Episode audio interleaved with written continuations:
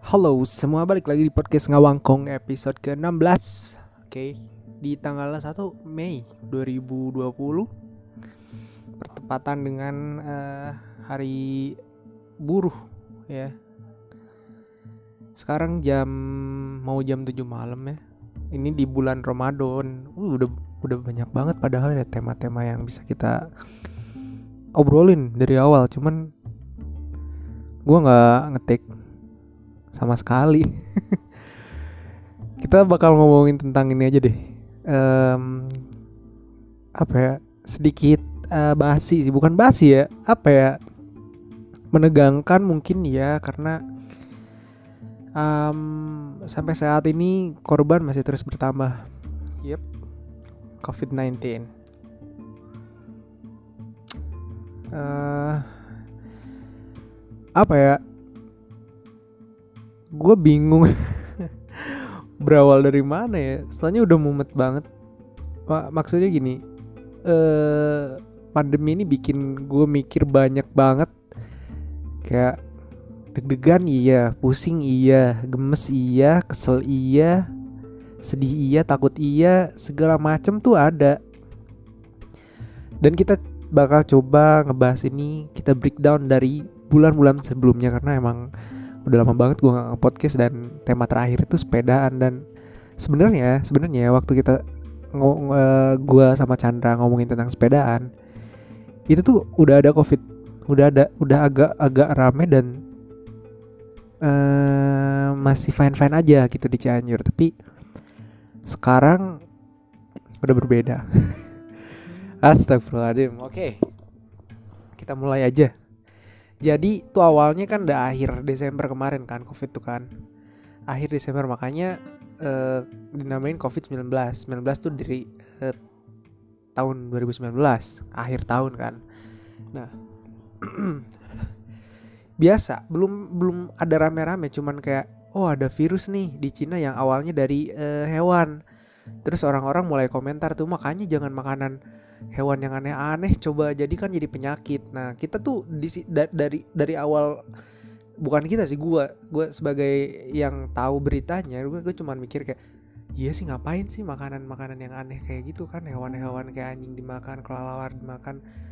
Ya ampun, emang gak ada makanan lain apa gitu kan? Emang di beberapa bulan sebelumnya pun di Instagram gue sempet beberapa kali lihat postingan yang orang-orang di eh, Cina sana itu kayak makan kayak eh, makan anak anak tikus yang masih merah itu sama sama arak gitu ya dimakan hidup-hidup.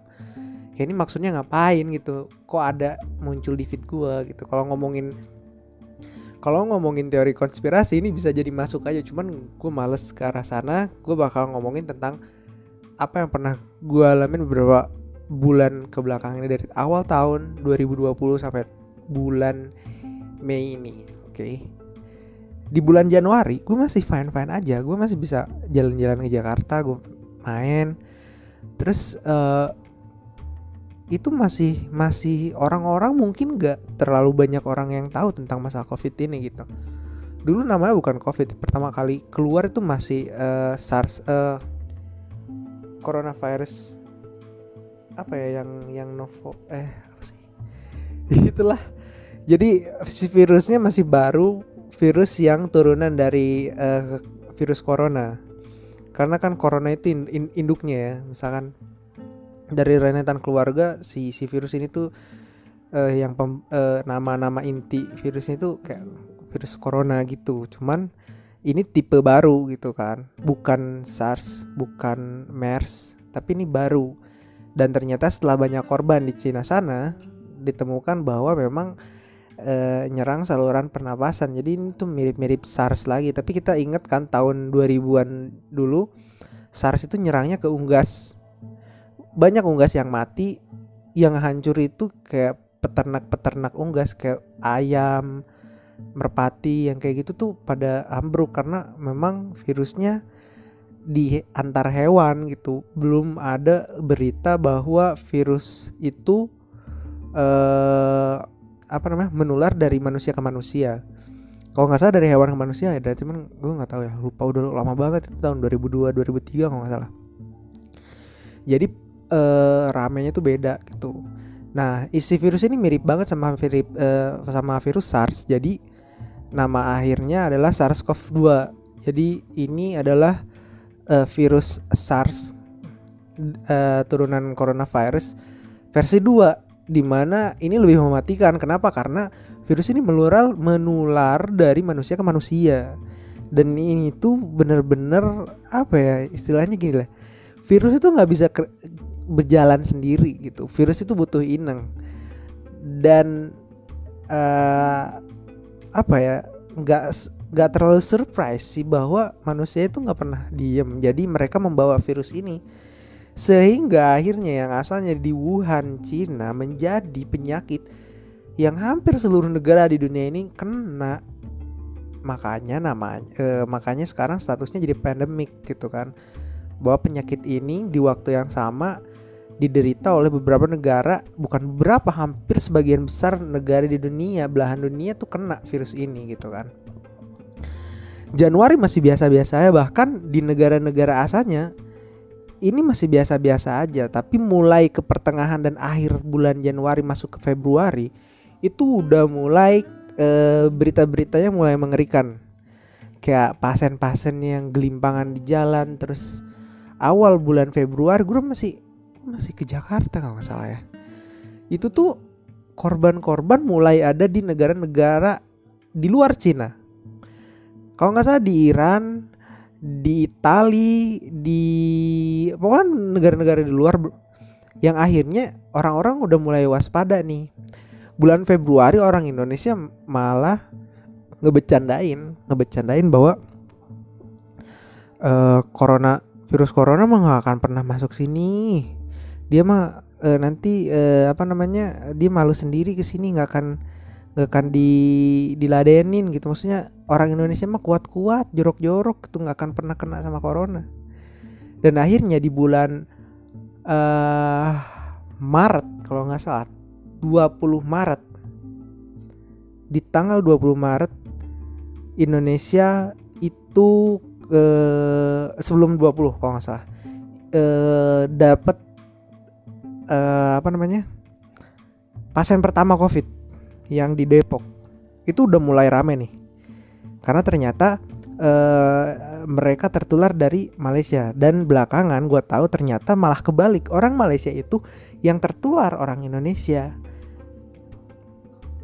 Jadi ya, artinya kita duluan yang ada virusnya. Cuman nggak kedetek gitu kan. Udah banyak nggak tahu banyak atau enggak tapi udah ada orang yang menularkan virus itu. Artinya dan bahkan pasien pertama itu bukan uh, bukan imported case. Artinya bukan case yang datang dari luar. Orang yang sakit dari luar datang ke sini. Bukan. Ternyata orang luar pun tertular oleh kita. Berarti kan lokal transmission gitu. Alhamdulillah Isa. Gitu kan? Uh, sorry gue bakal pause dulu deh. Oke? Okay? nanti bakal gue sambung lagi Oke, lanjut lagi. Jadi tadi sampai mana? Gue lupa. Oh, eh kita tuh udah mulai uh, local transmission gitu. Jadi sebenarnya udah ada beberapa kasus di Indonesia, cuman tidak terdetek gitu kan. Eh kita percepat aja. Januari, Februari ya, Maret, Maret tanggal 3. Awal-awal Maret kalau nggak salah. Nah, di Cianjur tanggal per tanggal 19 Maret kalau nggak salah itu uh, Pak Bupati kita Pak PLT kita ngebilang bahwa kita udah mulai uh, work from home untuk menjaga jarak dan waktu itu jadi ada hal ada hal menarik di sini yang bikin gua akhirnya benar-benar concern sama permasalahan ini. Dari awal mula gue langsung kayak tancap gas. Gue ngerasa beda sama orang lain. Kenapa? Karena ada pengalaman yang uh, mesti gue sampaikan di sini gitu jadi di tanggal 19 itu kita mulai work from home, kita mulai bikin jadwal buat piket di kantor. Uh, suatu ketika, kalau nggak salah itu di hari Senin, gue masuk dan waktu itu masih ada istilah yang pakai masker itu cuman yang sakit doang, katanya gitu kan, karena memang waktu itu masyarakat udah mulai panik tuh hand sanitizer sur surgical mask terus um, uh, obat-obatan multivitamin maybe tapi yang jelas itu tuh kayak panic buying gitu jadi orang-orang pada beli sampai hari kalau misalkan kita cari di uh, marketplace kayak Tokopedia, Shopee, gua sebut namanya bodoh amat. uh, itu tuh udah mulai nggak masuk akal harganya gitu kan. Terus kalau di warung-warung atau misalkan di toko-toko kayak Alfamart, Indomart dan gue sebutin lagi namanya amat. Itu tuh udah mulai susah juga gitu. Lalu bermunculan orang-orang yang ngejual dengan harga yang nggak logis, nggak pakai otak, gila parah. Akhirnya pemerintah bilang yang pakai masker cuman yang sakit doang, yang sehat nggak usah katanya. Makanya waktu itu gue di ruangan gak pakai masker. Oke, okay? oke. Okay. Untuk cerita selanjutnya gue bakalan uh, ngasih samaran buat orang-orang yang bakal gue ceritain di sini karena mungkin uh, untuk saat ini uh, identitas mereka masih harus gue amankan. Jadi gue bakal cerita aja uh, sebisa mungkin ke kalian apa yang gue alamin di awal-awal uh, social distancing ya. Waktu itu namanya masih social distancing belum belum physical distancing gitu kan. Di hari Senin uh, gue kedatangan beberapa orang yang memang uh, waktu itu masih biasa aja gitu. Kita belum belum belum belum belum sampai 100 confirm case belum sampai 100 di Jakarta. Masih puluhan masih puluhan. Gue inget masih puluhan gak lebih dari 50 uh, kita masih fine fine aja cuman panik buying udah mulai dan waktu itu ada datang orang ke ruangan dan uh, bersin bersin bersin bersin biasa uh, alergi. Setelah itu beberapa hari kemudian uh, udah mulai bener-bener panik. Posisi gue di rumah. Waktu itu gue lagi work from home. Pagi-pagi beres makan gue ditelepon sama orangnya. Terus dia bilang ah Hadian sorry banget gue juga nggak tahu katanya. Ada kabar yang gak enak dan mungkin lu harus uh, harus uh, menentukan maksudnya harus ngambil ngambil sikap yang tegas maksudnya uh, orang yang sama dia beberapa hari ke belakang itu dari mulai tanggal 12 itu bareng terus ternyata positif corona dan orang yang gue ceritain bersin-bersin di ruangan itu adalah orang yang ngabarin ke gue itu. Jadi auto ODP sebenarnya. Dan harusnya kalau waktu itu udah ada rapid test itu harus sudah wajib di rapid test karena memang harus dilacak kan orang yang positif itu kan. Nah tapi waktu itu kita udah koordinasi sama tim covid tempat kerja dan nggak uh, ada celah untuk di rapid test makanya hal terbaik waktu itu adalah kita menjauhi orang-orang sekitar kita dulu. Kita pakai masker kita menjauhi orang-orang sekitar itu kita ngitung kita ngitung uh, pertemuan terakhir gua sama orang itu. Itu ada di tanggal 12 berarti 12 14 hari dari tanggal 12 gua harus udah mulai physical distancing sama orang-orang. Termasuk ibu gue yang ada di rumah gitu. Dari situ gue langsung pakai masker tiap hari. Gue udah panik banget mintain masker ke tempat kerja gue terus ke gue udah pisahin piring sendok terus gue cuci beda dengan alat makan yang lain uh, eh, gue udah mulai cari alasan buat nggak masuk kerja kayak misalkan sakit perut atau apa. Yang penting gue bisa ngasih jarak selama 14 hari itu nggak ketemu sama orang lain gitu. Dan itu tegang banget sih tegang banget sih. Tiap hari jam 10 gue olahraga uh, apa namanya uh, berjemur. Tiap hari gue tanyain uh, ibu gue mah sesek nggak? Batuk nggak? Panas nggak? Tiap hari gue nggak tenang. Selama 14 hari itu gue nggak tenang sumpah. Nggak tidur gue nggak nyenyak. Tiap bangun gue terus tanyain kondisi ibu gue karena yang gue takutkan itu bukan gue tapi orang tua gue gitu kan. Mana itu satu-satunya lagi kan. Um, singkat kata udah mau memasuki hari ke-14 alhamdulillah ibu gue sehat gue sehat dan teman gue ini yang ngabarin gue itu dia udah nge-tracing siapa aja orang yang udah ketemu sama orang yang positif itu dan dia juga tanya mereka tiap hari gimana kondisinya gitu kan. Sampai akhirnya mereka yang dia tracing itu di di ronsen uh, alhamdulillah ber, uh, bersih nggak ada gejala sama sekali dan yang paling penasarannya itu karena kita nggak dites. Karena setelah hari itu itu banyak banget kabar bahwa ada orang tanpa gejala memang gitu loh. Dan itu yang paling menakutkan. Buat gue pribadi kenapa akan menjadi dosa besar kalau misalkan akhirnya gue adalah orang tanpa gejala tapi gue menularkan ke orang-orang yang udah lanjut usia yang di mana mereka punya penyakit bawaan atau komorbid yang mungkin bisa jadi lebih dari satu. Ada yang jantung ada yang diabetes kan. Terus ditambah lagi gue tularin tuh covid 19 tuh. Yang kebanyakan persentase uh, kematiannya lebih tinggi tuh orang-orang yang seperti itu. Dan gue ngebawa virus itu gue takutnya kayak gitu. Apa bahkan waktu itu gue ditanya waktu hari Jumat gue udah mulai nggak nggak Jumatan Terus ditanya sama teman gue kenapa nggak Jumatan?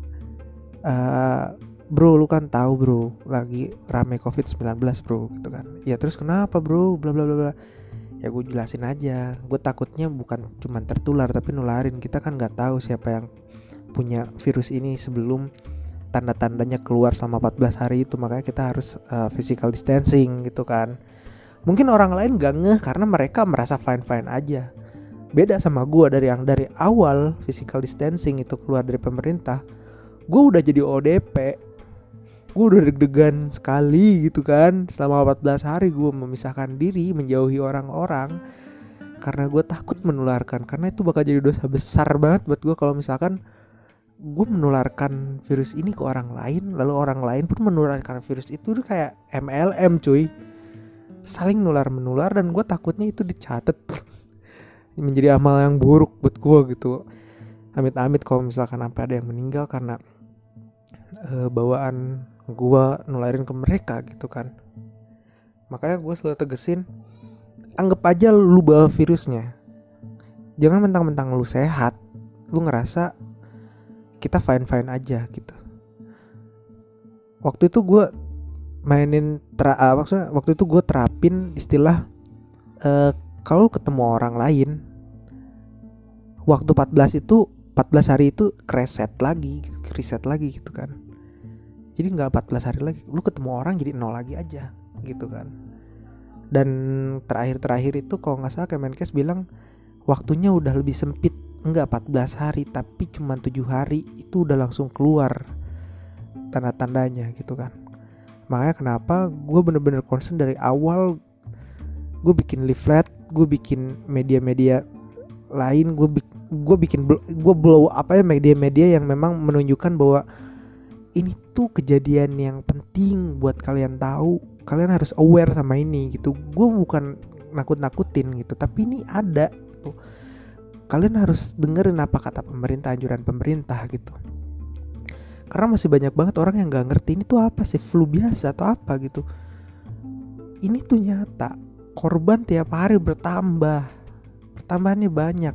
Dari yang gue mulai tahu uh, di bawah 50 korban waktu itu uh, di dijelasin korban nomor satu korban nomor dua dan akhirnya kita tahu sampai tanggal 1 Mei ini udah hampir 10 ribu apa udah lebih ya 10 ribu yang positif covid di Indonesia. Sebegitu cepatnya ini virus menular tapi kenapa orang-orang masih acuh ngacuh?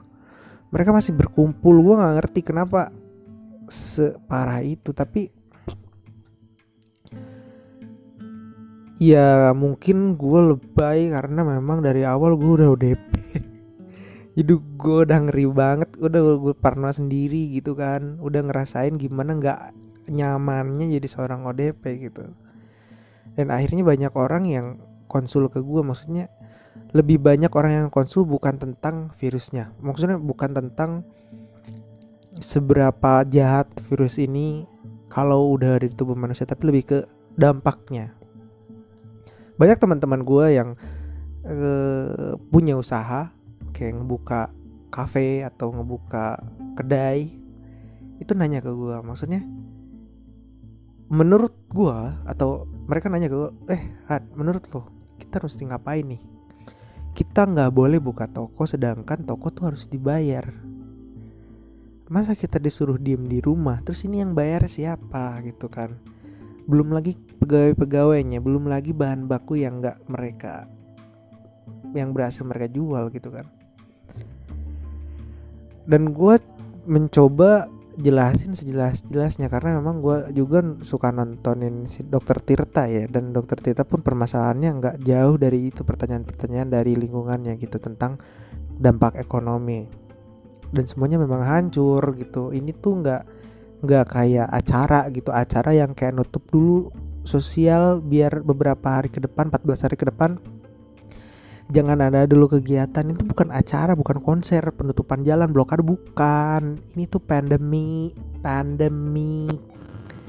Ini tuh bencana kita nggak tahu ini ber berhentinya kapan. Ini cuma salah satu cara biar si virus itu nggak terlalu cepat penyebarannya biar orang yang sakit bisa tertangani dulu di rumah sakit. Jangan sampai orang yang sakit berbondong-bondong ke rumah sakit sampai rumah sakit pun nggak nggak nggak nggak apa nggak nggak nggak gak gak bisa nanganin semuanya. Jangan sampai kayak gitu. Ngeri juga bos. Gitu loh. Jadi ya gue kasih tahu mereka. Ada yang balik ngambek ke gue ada. Ada yang kayak kita cuman berdebat kecil ada. Ada yang akhirnya kita diskusi positif ada banyak. Dan akhirnya sampai podcast ini gue bikin itu di Cianjur ada tiga kasus positif satu meninggal dan dua dalam pengobatan. Untuk pasien-pasien PDP itu juga cukup banyak dan bahkan ada yang meninggal juga. Uh, eh, ODP ada yang meninggal bahkan ODP orang yang dia datang dari Bandung nyampe ke Cianjur lalu meninggal ya gue nggak tahu meninggalnya kenapa tapi status dia ODP dan itu pasien ah, maksudnya orang dengan status ODP pertama yang meninggal di Cianjur. Gitu. Makanya gue kasih tahu kenapa gue bawel banget gitu di medsos gitu di di di Instagram di di WhatsApp gitu. Kenapa? Karena keparnoan gue dimulai dari awal cuy. Selama mungkin tiga minggu berturut-turut dua minggu itu kayak gue harus isolasi kan selama dua minggu nah sama dua minggu itu tuh gue gue gak nyenyak tidur cuy. Setiap malam gue mimpinya corona corona corona mati mati mati. Setelah 14 hari gue berusaha kayak alhamdulillah gue nggak kenapa-napa gitu kan. Tapi udah terbiasa dengan hal-hal yang menakutkan itu akhirnya masih berlanjut mimpi buruk itu ke beberapa minggu selanjutnya beberapa hari selanjutnya gitu. Dan itu nggak enak. Apalagi ketika bangun dan melihat fakta bahwa di lingkungan gue masih fine fine aja orang-orangnya. Gue cemburu gue pengen kayak mereka tapi gue tahu ngerinya kayak apa gitu kan. Dilematis banget kan pusing gue harusnya gimana. Akhir sampai akhirnya ada titik di mana gue capek buat kasih tahu mereka bahwa ini tuh nyata ini tuh menakutkan kita harus siaga kita nggak boleh panik tetap uh, ber uh, berpola hidup yang bersih dan sehat tetap pakai masker jaga jarak gak pada didengerin gitu. Bahkan pemimpin uh, daerah sendiri pun gue beberapa kali ada keputusan atau tindakan dia yang kurang enak di hati jadi mendek sendiri. Ini kenapa kok gini sih? Gitu kan sampai akhirnya gue nggak bikin podcast nggak bikin apa gitu. Bingung mau mulai dari mana. Gue ada dalam ketakutan. Sampai sebenarnya gue bikin daily journal harian gitu kan. Daily vlog lah gitu kan. Mini mini gitu lah mini vlog. Short short movie gitu short vlog gitu di Instagram uh, di Instagram TV itu tuh cuma bertahan sampai hari keempat. Kenapa? Karena hari kelimanya gue dikabarin yang bahwa gua itu otomatis jadi ODP waktu itu. Jadi gua nggak ngerekam lagi. Dan update nya sekarang di rumah sakit gua yang awalnya cuma 5 uh, ruang isolasi yang uh, yang proper buat covid itu udah penuh semua dan rencananya ini bakal ditingkatin jadi 50 kamar uh, isolasi. Udah gede banget ya. Nomornya gede ya, 50 kamar. Dan beberapa villa di puncak yang bakal dijadiin rumah uh, buat isolasi buat para orang-orang yang dari luar kota yang pengen masuk ke Cianjur itu diisolasi dulu selama 14 hari di situ setelah fix 14 hari nggak ada gejala apa-apa mereka boleh ke daerahnya masing-masing di daerah Cianjur gitu dan yang paling ngeri adalah pemerintah sudah menyiapkan 2 hektar tanah untuk makam korban COVID-19 kenapa? karena beberapa kasus ternyata waktu itu pernah ada penolakan dari masyarakat atas eh, jasad uh, atau iya kotak peti mati COVID-19 gitu. Sampai akhirnya di, di dibawa ke Bandung, dimakamin di Bandung. Yang usut penyusut sebenarnya mereka nggak menolak, cuman ternyata si korban ini adalah orang Jakarta yang katanya orang Cianjur yang nggak dapet lahan di Jakarta terus pindah ke sini sebenarnya orang sini pun udah susah mau dikuburin di sini apalagi orang Jakarta. Kenapa? Gitu. Minta surat keterangan sakitnya dari ambulansnya nggak bisa ngasih. Dan yang paling aneh mereka pakai hazmat. Jadi kan makin penasaran kan orang-orang. Dan kalau lu bisa dengar nih yang harusnya physical distancing ini di sini nggak begitu diterapin. Gue bingung sendiri kedengaran nggak nih?